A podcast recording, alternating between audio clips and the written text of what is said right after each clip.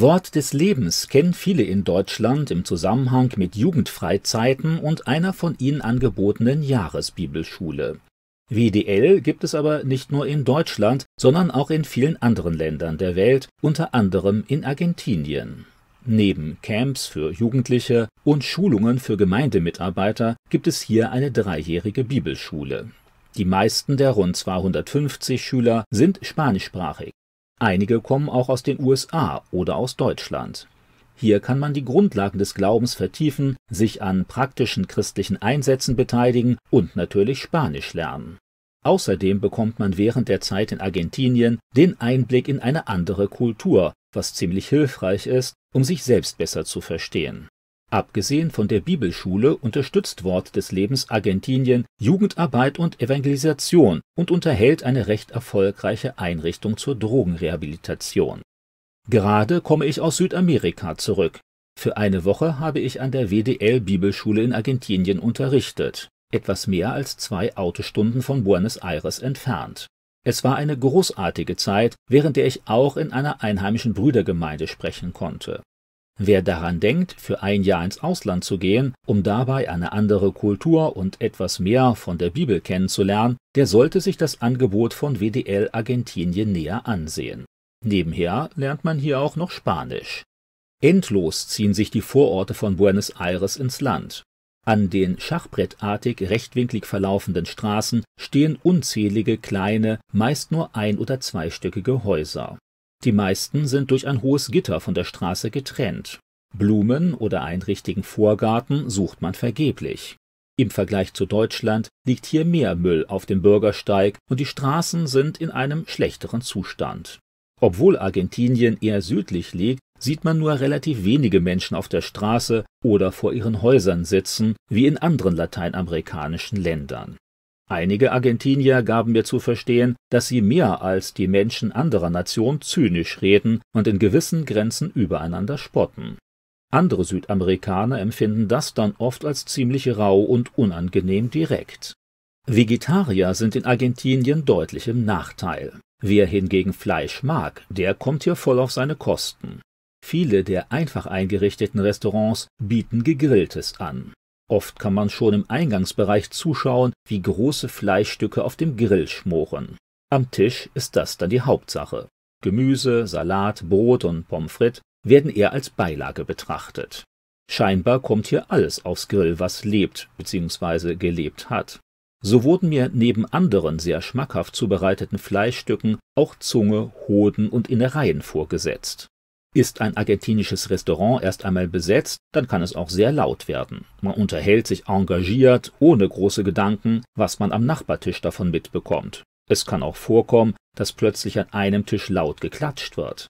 Dann beginnen an einem Nachbartisch viele andere die Hände zu schlagen, auch wenn sie nicht genau wissen, warum. Wirtschaftlich ist Argentinien augenblicklich eine Katastrophe. Misswirtschaft, Korruption und eine immense Inflation lähmen die Geschäftstätigkeit und haben viele Menschen gerade aus der Mittelschicht sozial abstürzen lassen. Im einheimischen Peso zu sparen ist absolut ruinös, weil das Geld fast jeden Tag an Wert verliert. Daran scheint sich momentan auch nur wenig zu ändern. Politiker, egal welcher Partei, scheuen sich vor grundsätzlichen und schmerzhaften Reformen. Stattdessen verspricht man immer neue Sozialleistungen, die aber eigentlich nicht bezahlt werden können. Zahlreiche Argentinier haben deshalb ihrem Land schon frustriert den Rücken gekehrt und suchen anderswo ihr Glück. Wie in nur wenigen südamerikanischen Ländern ist die europäische Genderideologie in Argentinien auf fruchtbaren Boden gefallen. Man eifert Europa auch nach, indem Religiosität im öffentlichen Leben strikt bekämpft und reglementiert wird. Die meisten von mir besuchten Gemeinden waren eher klein. Ihre Mitglieder kamen aus der direkten Umgebung, der unmittelbaren Nachbarschaft der Gemeinde. Wie man mir sagt, gehören äußerlich gesehen fast alle Argentinier zur katholischen Kirche, auch wenn sie sie nur selten besuchen. Im Alltag aber bedeutet das nur wenig. Manche sind nebenher in seltsamen Sekten aktiv, wie in einer Gruppe, die ein Gaucho verehrt, der ähnlich wie Robin Hood zu Lebzeiten die Reichen beraubt und die Armen beschenkt hatte.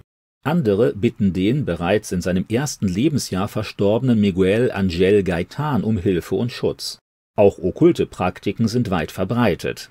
Katholische Gottesdienste aber sind nur sehr selten gut besucht. In den größeren Städten gibt es einige boomende charismatische Gemeinden, die aufgrund ihrer Musik und der Versprechen von Reichtum und Gesundheit viel Zulauf erhalten. Gleichzeitig verlassen aber auch viele Menschen diese Gruppen, weil sich deren großartige Zusagen nicht erfüllt haben. Zu den anderen, kleineren Gemeinden kommen meistens die Leute aus dem jeweiligen Stadtteil. Man kennt sich untereinander. Hier trifft man freundliche und oft auch engagierte Christen. Man begrüßt sich mit einer kleinen Umarmung und mit Wangenkuss. Der Gottesdienstablauf ist einfach, ebenso die häufig ziemlich kahl wirkenden Räume. Man sagt mir, dass Argentinier sich oft schnell für etwas begeistern lassen, auch für den Glauben, dass dann aber für lange Zeit kein großes Wachstum zu erkennen ist oder man den christlichen Glauben auch schnell wieder für ein neues Angebot verlässt. Im Vergleich zu Deutschland ist Argentinien ein riesiges Land mit einer deutlich geringeren Bevölkerung. Fast ein Drittel der Menschen leben im Ballungsraum um die Hauptstadt Buenos Aires. Hier ist es laut, schmutzig und eng. Aber es gibt Arbeit, viele Freizeitangebote und massenweise Geschäfte. Wer auf dem Land lebt, der muss schon einmal zwei Stunden mit dem Auto fahren, um sich Kleidung oder ein neues Elektrogerät zu kaufen. Wer zwischendurch tankt, wird überrascht sein, dass er hier zumeist von einem Tankwart bedient wird, der auch gleich am Autofenster kassiert. Auf den großen Straßen wird man regelmäßig angehalten, um Maut zu bezahlen. Anders als in Deutschland hat hier derjenige Vorfahrt, der in ein Kreisel einfährt. Es ist keine Seltenheit, dass man Autowracks oder verfallene bzw. nur halb fertiggestellte Gebäude am Rande der Straßen zu sehen bekommt.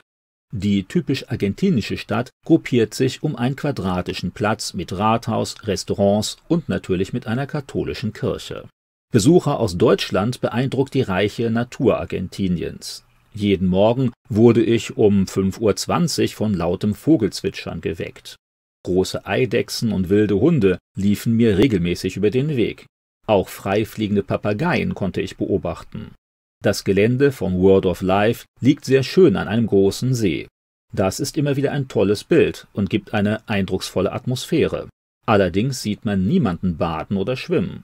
Das Wasser ist ziemlich schmutzig und um eine Verbesserung der Verhältnisse kümmert sich hier niemand. Ebenso wie um andere Maßnahmen zum Umweltschutz.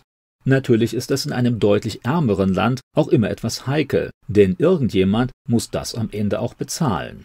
Um nicht noch mehr Mittel abfließen zu lassen, subventioniert der Staat den Urlaub im eigenen Land.